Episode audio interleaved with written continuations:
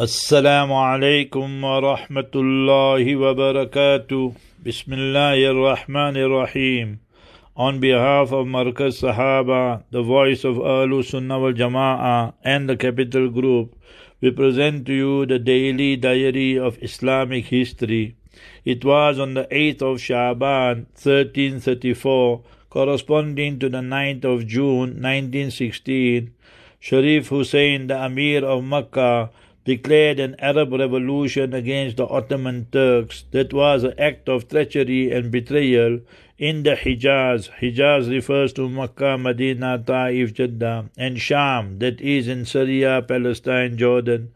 After correspondence and negotiations with the British that lasted for more than one and a half year, and after this, the Arabs became a target of European colonialists. This is what happens when you start working with the non Muslims and thinking they are going to be your friend. Illa bi.